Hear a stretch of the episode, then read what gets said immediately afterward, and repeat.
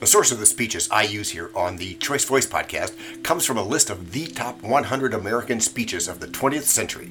This list is compiled by researchers at the University of Wisconsin-Madison and Texas A&M University, among other places. It reflects the opinions of 137 leading scholars of American public address. My choice of speeches should not be construed to reflect or promote any point of view. They are simply considered great speeches. The Checkers Speech aka my side of the story. My fellow Americans, I come before you tonight as a candidate for the vice presidency and as a man whose honesty and integrity have been questioned.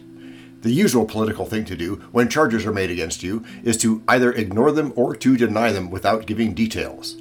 I believe we've had enough of that in the United States, particularly with the present administration in Washington, D.C. To me, the office of the Vice Presidency of the United States is a great office, and I feel that the people have got to have confidence in the integrity of the men who run for that office and who might obtain it.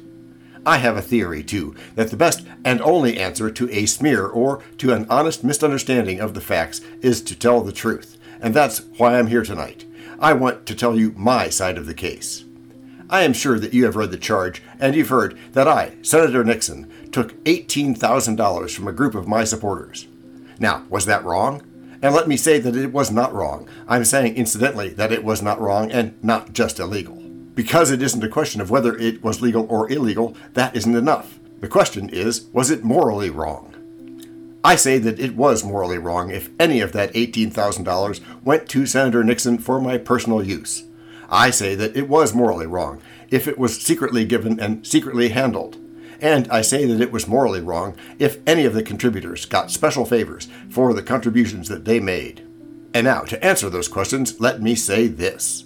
Not one cent of the $18,000 or any other money of that type ever went to me for my personal use.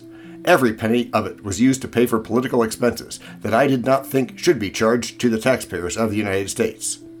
It was not a secret fund. As a matter of fact, when I was on Meet the Press, some of you may have seen it last Sunday, Peter Edson came up to me after the program and he said, Dick, what about this fund we hear about? And I said, Well, there's no secret about it. Go out and see Dana Smith, who is the administrator of the fund. And I gave him his address, and I said that you will find that the purpose of the fund simply was to defray political expenses that I did not feel should be charged to the government. And third, let me point out, and I want to make this particularly clear, that no contributor to this fund, no contributor to any of my campaign, has ever received any consideration that he would not have received as an ordinary constituent. I just don't believe in that, and I can say that never, while I have been in the Senate of the United States, as far as the people that contributed to this fund are concerned, have I made a telephone call for them to an agency, or have I gone down to an agency in their behalf. And the records will show that the records which are in the hands of the administration. But then, some of you will say, and rightly, well, what did you use the fund for, Senator? Why did you have to have it?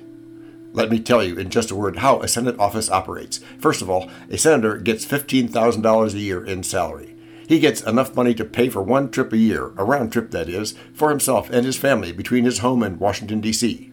And then he gets an allowance to handle the people that work in his office, to handle his mail and the allowance for my state of California is enough to hire 13 people.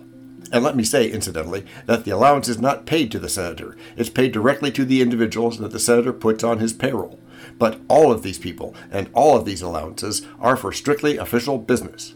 Business, for example, when a constituent writes in and wants you to go down to the Veterans Administration. We'll finish reading after this quick break. Now, back to where we left off, and get some information about his GI policy items of that type, for example. But there are other expenses which are not covered by the government, and I think I can best discuss those expenses by asking you some questions. Do you think that when I or any other senator makes a political speech, has it printed, should charge the printing of that speech and the mailing of that speech to the taxpayers? Do you think, for example, when I or any other senator makes a trip to his home state to make a purely political speech, that the cost of that trip should be charged to the taxpayers? Do you think when a senator makes political broadcasts or political television broadcasts, radio or television, that the expense of those broadcasts should be charged to the taxpayers? Well, I know what your answer is. It is the same answer that audiences give me whenever I discuss this particular problem. The answer is no. The taxpayers shouldn't be required to finance items which are not official business, but which are primarily political business.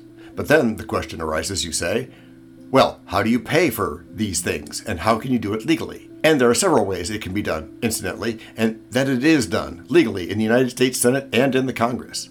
The first way is to be a rich man. I don't happen to be a rich man, so I couldn't use that one. Another way that is used is to put your wife on the payroll. Let me say, incidentally, my opponent, my opposite number for the vice presidency on the Democratic ticket, does have his wife on the payroll. And he has had her on his payroll for the 10 years, the past 10 years. Now, just let me say this that's his business, and I'm not critical of him for doing that. You will have to pass judgment on that particular point, but I have never done that for this reason. I have found that there are so many deserving stenographers and secretaries in Washington that needed the work that I just didn't feel it was right to put my wife on the payroll. My wife's sitting over here. She's a wonderful stenographer. She used to teach stenography, and she used to teach shorthand in high school. That was when I met her, and I can tell you folks that she's worked many hours at night and many hours on Saturdays and Sundays in my office, and she's done a fine job. And I'm proud to say tonight that in the six years I've been in the House and the Senate of the United States, Pat Nixon has never been on the government payroll. There are other ways that these finances can be taken care of. Some who are lawyers, and I happen to be a lawyer, continue to practice law but I haven't been able to do that. I'm so far away from California that I've been so busy with my senatorial work that I have not engaged in any legal practice. And also, as far as law practice is concerned, it seemed to me that the relationship between an attorney and the client was so personal that you couldn't possibly represent a man as his attorney and then have an unbiased view when he presented his case to you in the event that he had one before the government. And so I felt that the best way to handle these necessary political expenses of getting my message to the American people and the speeches I made, the speeches that I had printed for the most part concerned this one message of exposing this administration, the communism in it, the corruption in it. The only way that I could do that was to accept the aid which people in my home state of California, who contributed to my campaign and who continued to make these contributions after I was elected, were glad to make. And let me say, I am proud of the fact that not one of them has ever asked me for a special favor.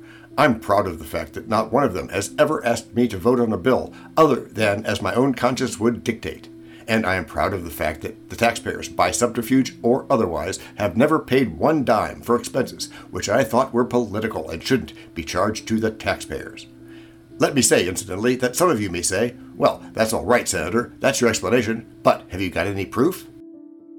For this Choice Voice podcast, the Techno King is John C. Brandy. The C-Goal example, Shola Salako, fact checker Abraham Lincoln, French consultant Virginia Mitchell, media expert Favour Obasi-Ike, psychologist Sigmund Freud, rabbit hole advisor Dr. Marg Perrott, sound designer Guglielmo Marconi, Spanish consultant Cameron J.K. Brandy, videographer Alfred Hitchcock, audio props go to Les Paul, and inspiration goes to Napoleon Hill, Earl Nightingale, and Bob Proctor. Also, we have a website, and you can subscribe to this podcast. You can even send us a video, audio, or text message. But of course, you'll have to head to the show notes, either on your phone or on the web, to actually get links and stuff. Finally, you can find us on Podmatch, where we consider guests for this pod, as well as consider guesting on other people's pods. And really, finally, the music for A Choice Voice comes from the song Piano Background by Nick Simon Adams on freesound.org.